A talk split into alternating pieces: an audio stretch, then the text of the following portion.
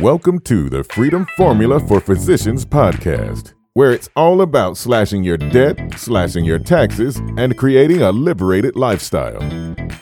And now, your host, who met his wife while training for the 400 meters in Seattle and is eating gluten free while lusting after bread, Dave Denniston.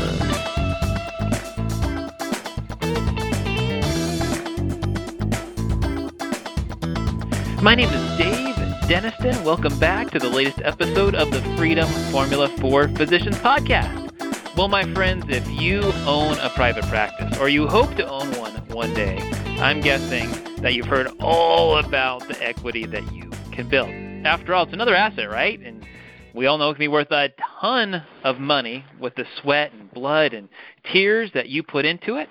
But the question is, how can you gain the most out of this asset. Now, if you've been grappling with these kind of questions, or maybe you're just curious about them, maybe you're not in private practice but you'd like to be, you are going to love our next guest. He has an expertise in evaluation. As a matter of fact, I first heard him on the Dentalpreneur podcast, and he was talking about some of the common mistakes that dentists make with valuations. And I was just uh, actually working out, and I was nodding my head. I was like, "Yeah, exactly." And it was such good stuff. I just wanted to make sure to invite him here today. So I know we're going to learn a lot. Please help me welcome Jake Conway. Welcome, Jake. Hey, David. Thanks for having me on, man. I really appreciate it. Hey, glad to have you here. Well, let's let's get going, man. Let's tell me a bit about your journey. Tell us about where'd you start, how'd you get going in uh, this area and, and working with dentists. Sure. Yeah. So uh, I actually went to the School of Hard Knocks. Um, I started my career uh, in the financial, I guess, realm back in 2007. It was uh, with Shell Vacations Hospitality um, I was in charge of operations and finance for the Southwest region. So that's kind of where I got my feet with, um, you know, analyzation, looking at numbers, profitability, um, that sort of thing uh, in, in the business world. Um, I realized after a short time that uh, corporate life was not for me, uh, like many of us out there, and uh, I uh, started my own journey in what I knew, which was you know numbers and uh, finance, business, that that that sort of thing. Um, we were talking earlier, David, and you know, um, I met uh, Dr. Mark Costes, which uh, some of our listeners may be may be familiar with that name out there, um, through uh, a mutual friend of ours, and you know, we actually sketched out um, this uh, this consulting firm that he has built, the Dental Success Institute, on a bar napkin over some cocktails. So it's that cliche, you know. Um, uh, the, the thought was formed on a bar napkin over over, uh, over a few drinks. So um, awesome. That's that's kind of how you know, and he, you know, he was he was uh, during, during that, uh, that that conversation that we had. He was explaining his his frustrations with um, you know not being able, being able to see uh, the numbers, profitability, expenses, overhead, that sort of thing at a at a glance um, with his you know with with his then clientele, and you know me being my coming from my background and knowing what I knew, um, of course I offered a solution and um, you know, within 10 minutes we had uh, somewhat of a product built. And like I said, uh, that was four years ago, five years ago, going on five years uh, now. So uh, it just kind of grew and evolved uh, since then. And, uh, you know, now it's over uh, 75 clientele around the world that we're working with. And we see hundreds and hundreds of, of uh, uh, dental practices from, you know, analyzation standpoint to uh, evaluations and, and so forth. So um, that's kind of um, in a nutshell how this whole thing uh, was conjured, how uh, my um, I guess transition into the dental uh, uh dental world kind of uh, I guess happened. Well, it's it's interesting because I know um, one of the things that I really just find fascinating about Mark is is how he acquires multiple practices, which I think a lot of physicians could could learn from this model. He has this whole idea of implementing systems and making everything work on, on a system. And sounds like you guys have developed this, this whole valuation. Is, is systems kind of been something important to you, kind of in this journey, and, and what's that that been like? Absolutely. So systems are the backbone of of, the, of any business, really, especially in a dental practice with all the moving parts um, that go into running the business. Um, you know, with multiple practice ownership, it's we we've kind of realized that central management is kind of the key. So you know, those of you all listen out there, um, you know, if you have two, three, four, five plus practices, you either you either have it in place already, which you know the centralized uh, uh, management, which is you know your billing, uh, your you know centralized call center, that sort of thing, or you don't, and you probably should should start to try to get that um, in place. Not only is it from an operations standpoint um, essential, but uh, when you go to sell, you know these these uh, if if that's in in your future to, to you know to sell these either to private equity or um, you know other other potential uh, dentist uh, owning dentist groups or so forth. Um, that is very attractive on paper when you have everything centralized and everything is all the same. So uh, that's a big big portion of what uh, we try to accomplish and what we what we help others do um, is set up that um, those systems and operations so that uh, they're transferable to um, every every practice that you acquire and it's all turnkey. So that's yeah yeah that, that's a very good point, David. That, that's exactly what we shoot for. Well, I, I think it's so cool just just seeing how how that works. I even think related to to my practice here. I think um, I believe you guys kind of came up with with like a system of lights, right? Green, yellow, red in terms of measuring, hey, here's this area versus this area versus this area in those systems. Right. So we uh, not only systems, but we look at overhead and profitability and that sort of thing on a month-to-month um, you know basis for all of our clients. And it's it's exactly what you said. It's it's red is bad, black is good. So at a glance, you can see exactly how your your demo practice is performing um, from a number standpoint, and then the systems and operations kind of go hand in hand. If you're struggling in that area, it's gonna you know numbers never lie. You know the whole thing. So um, if your overhead and, and your your uh, numbers are a little out of, out of whack, that's where we start. We look at your, your systems and operations to see how tight those truly are. Um, and then we, you know, focus on on growth. So, you know, once we get those systems tightened up, um, look at overhead. Where can we where can we cut corners and cut costs a little? Um, that's that's kind of the first step in in uh, what we do when we're looking at uh, a new practice. And then obviously after that, um, once we have those fine tuned, then you look at uh, growth and areas to to increase production and obviously um, uh, move the needle in that bottom line. Well, you know what's interesting to me is as I think about dentists and I think about doctors is dentists have been on this path where marketing has been extremely important. You know, it's kind of the lifeblood of the business, whereas physicians, at least in the past, they get so many referrals, they have so much business, they, they can't handle it, quite frankly. And they're overwhelmed with EMRs and all the paperwork and stuff that comes a, along with that. Uh, between you and Mark talking, are you guys kind of, as you're hearing from people that are are not in the dental field. Are you guys hearing that, seeing that? Uh, is any of that shifting at all? You know, what, what's kind of your your take on that?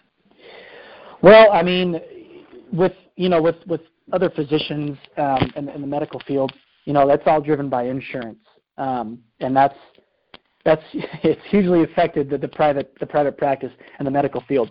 Dental field's a little different. Yeah, we, there is insurance, but there's still fee for service out there. Um, it's not huge. I mean, there is a huge sect that is insurance driven, but uh, there, there's still some some organic marketing to do. Whereas you know in the medical field, you get, just get a bunch of referrals from insurance, and there you go. It's basically the insurance floods your your front door.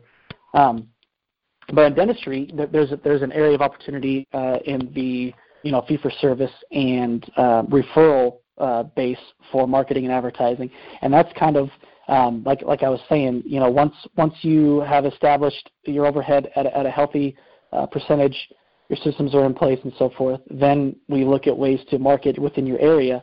Um, but to answer answer your question in short, David, I think that because of the insurance influence in, in the in the two different uh, uh, realms here, it's um, I think that's kind of the driving force, you know, behind if, if marketing and advertising is needed versus versus not needed. So um, that's right. kind of that's my take on it anyway.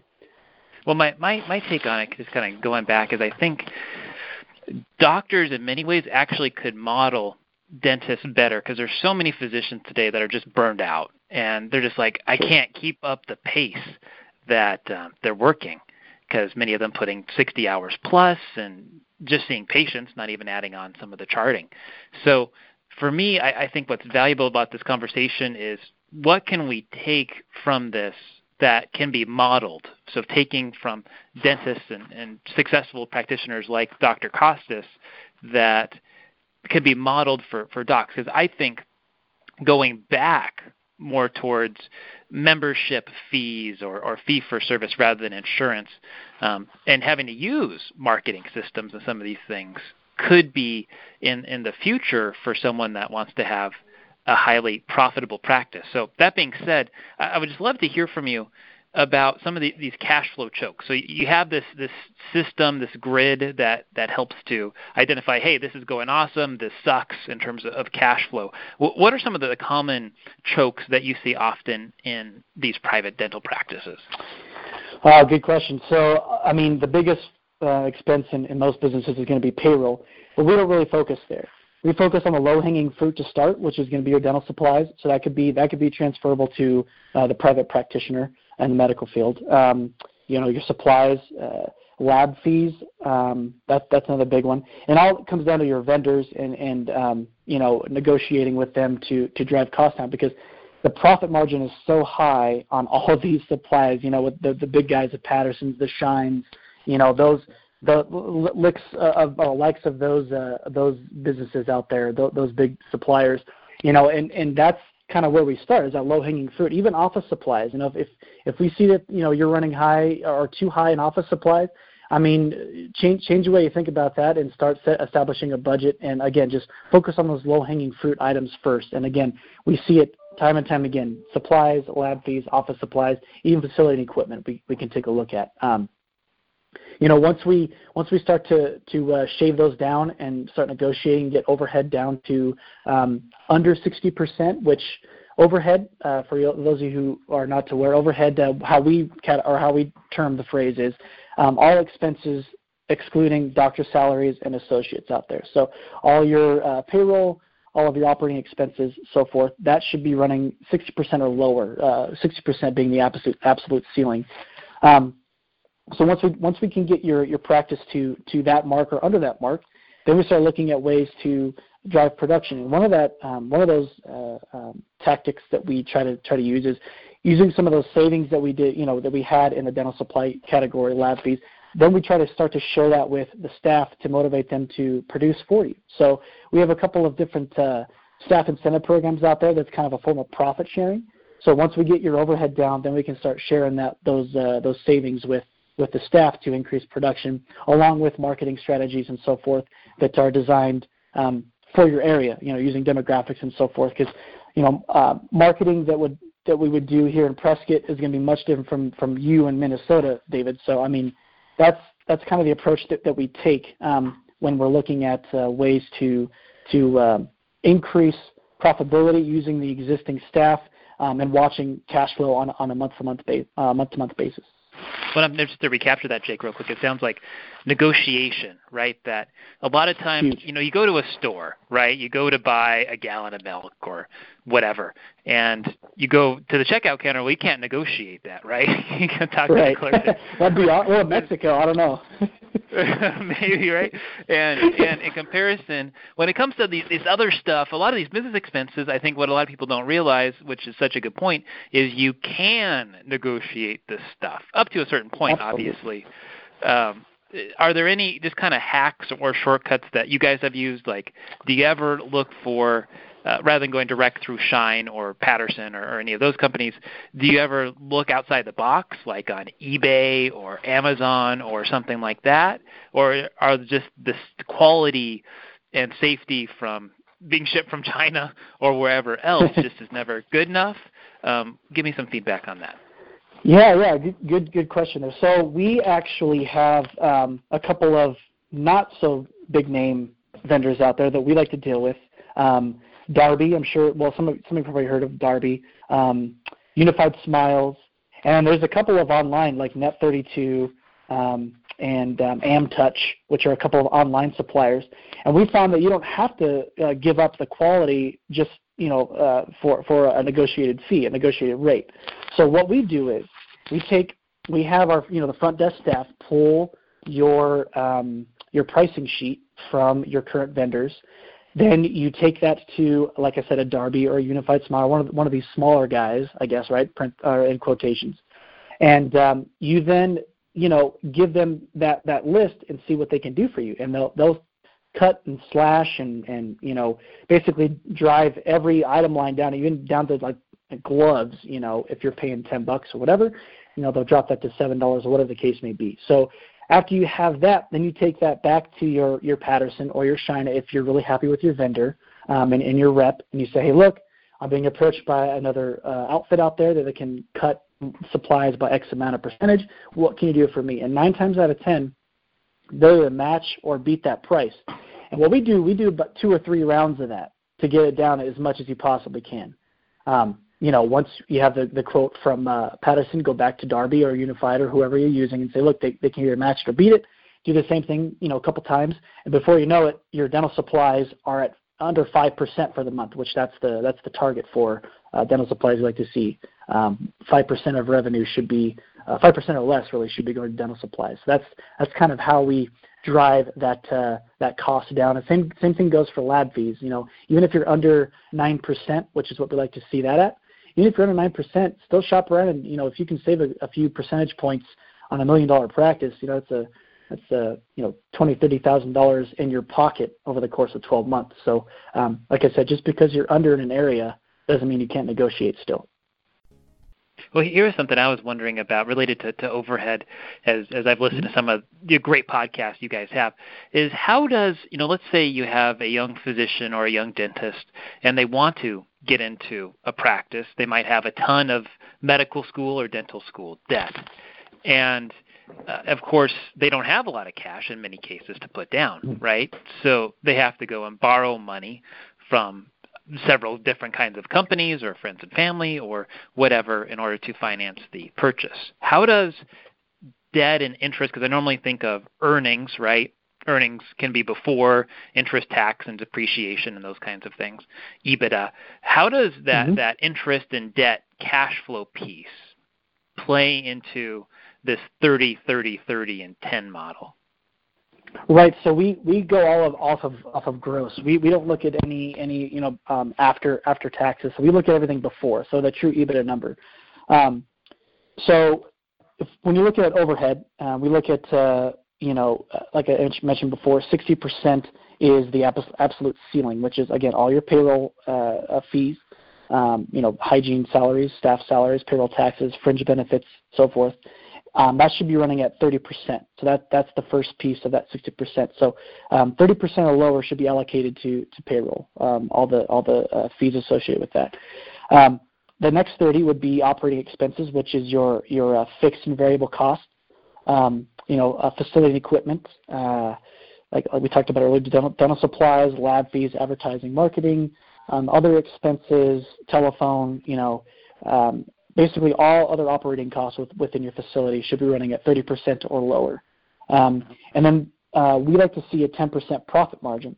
So after you've paid, uh, so you have your 30% going to payroll, 30% going to operating, then there's 30% left over for uh, doctor salaries, including associate pay, and then we have 10% left over profit back to the to the business. Now, that's a gray area because again, you can you can leave the uh, leave that 10% back in the business or take it as the owner uh, in, in the form of earnings, um, and then obviously taxes will be uh, um, incurred after that. So that's kind of our model. That's kind of how we look at practices, the 30 30 30 10 rule, um, and that's how we um, build our reporting and uh, report back accordingly uh, on a month-to-month basis with our clients. So that, did, did that answer your, your question, David? No, no, actually. Um, so let's revisit that. So no. my question was, so if normally that's EBITDA, right? So that's before interest, which is where you you've borrowed yes.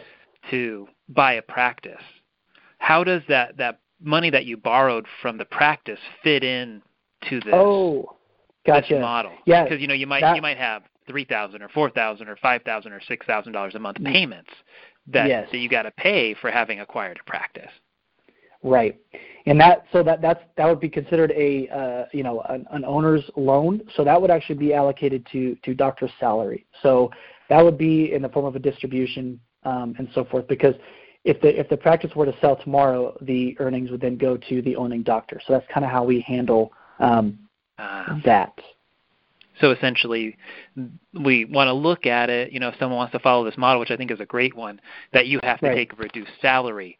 in order to finance an acquisition if you're going to buy uh, a practice? Depending on the profitability of the practice, if, I mean, if your overhead's running at you know 45%, then you, you, you have there's room for you know that loan payment as well as taking a, a healthy salary, you know 30% of your your um, your production as an owning doctor, and then whatever's left over in the business um, as as a form of salary and slash distribution. So to answer that in short, yeah, I mean, all depends on the health of the business. But if you're running tight, then yes, um, we we would that would be considered um, like I said a distribution. So if, if that's the case, then you may need, may need to take a little bit less of a salary, but you're gaining equity in your business by paying off that loan. So it's kind of a win-win. Yeah, yeah, totally, totally, totally. Now I'd love to know as we look at, and this is true of dentists as well as doctors, I see more and more dentists that are, that are salaried employees. Um, I'd love to know from your vantage point, what do you see as this trade-off between working for someone versus working for yourself financially as we as we start to move now into valuations in our conversation? Right. Well, we we just we talked about it briefly just a second ago, which is equity. Um, you know, equity is king, especially when you're when you're looking at the long-term play um, as far as uh, you know investments and that sort of thing. I mean, we all have our 401ks and Roth IRA, that sort of thing. IRAs, traditional. Um, but um, equity in, in, in, a business is, is really king. Uh, when you go to sell that off, there's there's many many tax advantages, as you know, David. There, there's just so many leverage points in owning um, true equity, whether it's real estate or um, you know a, a, clinician or a clinical practice, that sort of thing. Um, you know, so moving forward, a salaried employee, there's there's not much. I mean, the, yeah, you're guaranteed a salary, that sort of thing, and, you have your your your clientele base there. You're not responsible for the advertising, the headache of running the business, um, all that. However, you have no equity in the business, um, and there's no real end game um, unless you just want to be an associate uh, for the for your career, which is that that's okay if that's what you want to do. But again, there's, there's just the long-term play is, isn't there. Um, it, just with traditional um, uh, investing just doesn't cut it really in anymore, in my opinion. It's it's a good supplemental um, way of, of uh, you know, an, an investment, but uh, I think that uh, if you have a chance to own equity in a business, I think that's the way to go. Um, but comes along with that is like like I said, with the the uh, headache of running the business, you're responsible for your employees, their their way of life, you know, paying the bills. So um, with with the you know with the uh, the reward of, of, of having that equity, there does come some responsibility and headache, but in the end, it's all worth it. Well, I, I think it's an important point. I mean, if if the the practice is ran in a healthy way, hopefully you're doing the same thing that employees are doing as well, right? You're maxing out your 401k, maybe doing some yes. matching and profit sharing out of the company, and then on top of that, you're building the equity. It's it's the rent versus own argument. Um, Absolutely. I still tend to look at, hey, you have an asset that could be sold if it's if it's healthy. If it's not healthy, you might have a problem, right? Right. Uh, well, then you do some, you need to get, do some work and get that get it get it profitable again. Absolutely. Well, I would love to know now. Let's let's focus on valuations for a little bit. So, tell us a little bit, Jake. You know, what are some of the, the common mistakes that you see in valuation that dentists or, or doctors are making today? Yeah, you know, actually, the we see this time and time again. It's just not getting enough information. You know, these these brokers out there. Not I'm not going to talk you know any uh, ill about them, but they they have hundreds of these, and they throw together. Um, you know, evaluation packet um, and a pro forma, and they say, okay, here's here's a valuation of the business, um, take it or leave it, and negotiations start. We just find that's just not enough out there anymore. Um, as if if you're either looking to acquire a new practice or you're fresh out of dental school and you want to start your your um, ownership uh, journey uh, in, in the dental field, um, we like to, to, like I said, dig a little deeper, um, and that's that's just a matter of asking questions and just knowing what you're looking for. Um, if you if you want, David, I have a list here of how we what we look at um, sure. and what we try to what try to pull from from either the accountants or the uh, broker directly or from the owning owning dentist um, himself or herself. So um, if you'd like, I can run through this real quick. Yeah, man, do it. Go for it. Cool. All right. So we have uh, three uh, areas that we look at, which are uh, the logistics of the practice, the clinical stats, and then obviously the accounting information. So on the, on the logistics side, look at the number of ops, the staff experience, um, the number of staff members and the compensation, the hygiene department, their compensation, uh, number of associates and their compensation plan. Um, look at you know the, what what their marketing structure is like. Do they have a website? Are they doing internal, external marketing, um, and a current equipment list? Um, so that kind of uh, that's kind of we look at from the logistics part. Uh, from the clinical stats, um, look at active patient base. Um, we know how many how many current uh, active uh, patients they have in the past 24 months. Active hygiene patients. Now this is a this is kind of a outside the box way of thinking, I guess. Um, not not many uh, uh, valuations uh, are, are look at this stat, but we look at active hygiene uh, patients versus active patient base, um, and we, we compare those two. So um, mm. what you do is you divide your hygiene patient total active patient base divided by the total active patient base, you'll get some sort of percentage. That should be at least 85% or higher. If it isn't, there's a huge opportunity for the for the practice, but it's it's a negotiation tactic for you when you're establishing the true evaluation of the practice itself. And we see nine times out of ten that's below 70, 70, you know, 65 percent. So typically that's that's a pretty big leverage point. Um, and but also, if you were to acquire the practice, it's a huge opportunity to flood the practice with new patients, reactivation programs, that sort of thing, uh, to get some hygiene checks in the door. Um, we'll look at new patients for the current year, um, production and collection for the prior and current year. Uh, we also look at the prior three uh, years collection because that's how the valuation is actually established. Um, I, am pretty sure you all have, all have heard it's the average of the past three years collection, um, and then either between 75 and 90 percent of that is going to be the the valuation. That's kind of um, how they do it. It's it's kind of a, a simplified version, but this is why we do our homework because if they're evaluating, evaluating the practice at 85% of that number when it really should be 70, these are areas that you can look at to to plead your case and uh, you know um, use have some leverage in negotiating the price of the practice um, for acquisition.